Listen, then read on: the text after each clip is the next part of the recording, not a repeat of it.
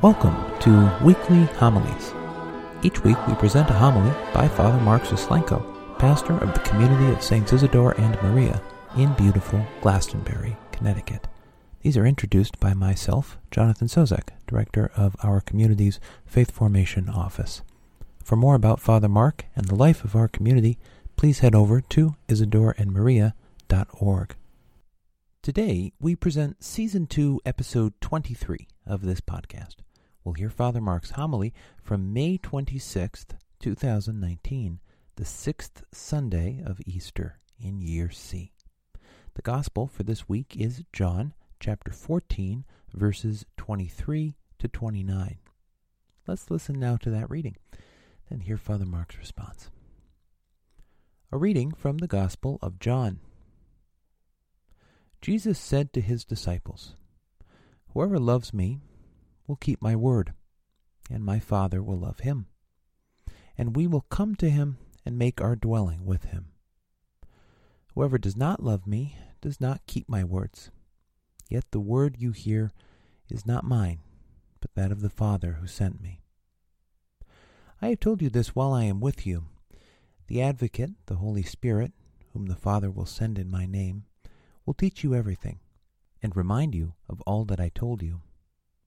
Peace I leave with you, my peace I give to you. Not as the world gives, do I give it to you. Do not let your hearts be troubled or afraid. You heard me tell you, I am going away, and I will come back to you. If you loved me, you would rejoice that I am going to the Father, for the Father is greater than I. And now I have told you this before it happens so that, when it happens, you may believe. The Gospel of the Lord. I'm sure that when each one of us hears the word peace, many different images come to our minds and many different understandings of what that word peace really means. For many, it can be an absence of conflict. Maybe the finding of utopia. For others, it could be the removal of suffering, not having to undergo any hardships, finding this place of tranquility, mending all of our relationships, and living without any discord.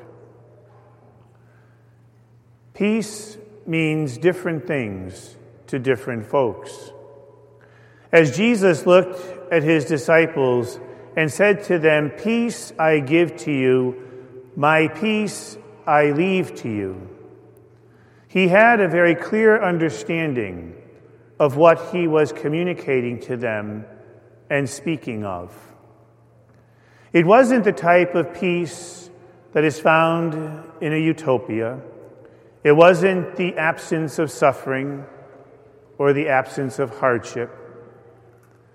It was something deeper, something more concrete that had to do with their inner selves, their understanding of who they are and what it means to be a disciple. After all, if we look at the lives of those first apostles, those first disciples, their lives were all but difficult.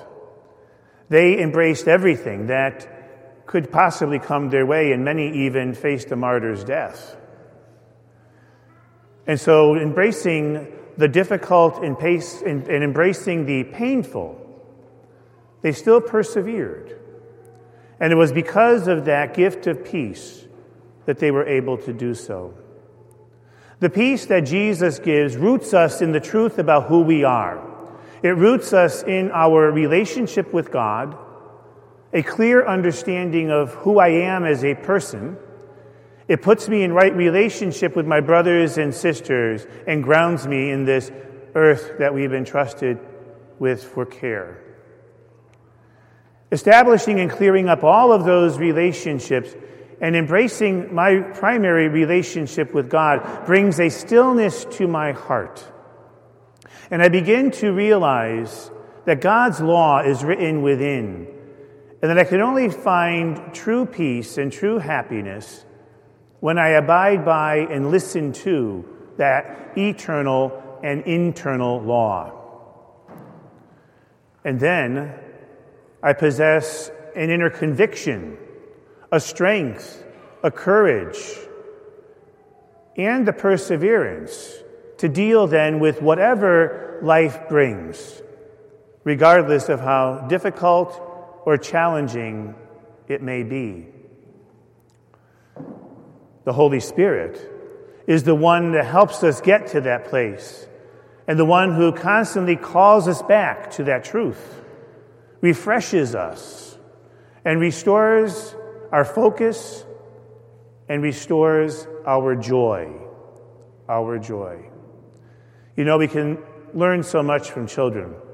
I'm sure all of us have had the experience of watching kids running around and playing, and the adult in our brain is saying, This is going to end in a disaster. One of them is going to fall, scrape the elbow, and then come crying, possibly need a band aid and some kind of consolation. And sure enough, as the thought is coming out of our head, precisely that happens. And as we welcome them and we embrace them, we comfort them, we bandage their wound, all of that crying and everything lasts about 30 seconds, and then they're back doing exactly the same thing again, setting themselves up for failure number two. There's a lesson to be learned in that dynamic. You know, we encounter the difficulties of life. We get our bruises and our scrapes, and sometimes wounds that are even deeper than that. Ones that are sometimes not so easily consoled and fixed. And we find ourselves sobbing at life's grief and its pain sometimes. It can easily bring us to our knees. But the question that we must deal with as folks who believe in Jesus Christ and are recipients of his peace and recipients of the Holy Spirit is where do those difficult experiences find us? Do we come out the other end just bitter and angry, feeling like we've been cheated perhaps? Do we come out the other end maybe feeling like we've been abandoned by God, not listened to, duped even in some circumstances? Or do we trust the inner stirrings and do we trust what Jesus says and find joy again? Do we find the inner strength and the conviction to pick ourselves up and move on and find joy again? Sometimes we need to experience those tears. Sometimes we need to let our life experiences burn right through us but the key is to not let them destroy us. And we can see on the faces of so many folks, even those who are people of faith, the anger and the bitterness and the resentment that they bring to life. How it's hardened them, walled them off from taking risks again, of risking being hurt again. And they form this cocoon around themselves and they're robbed of joy.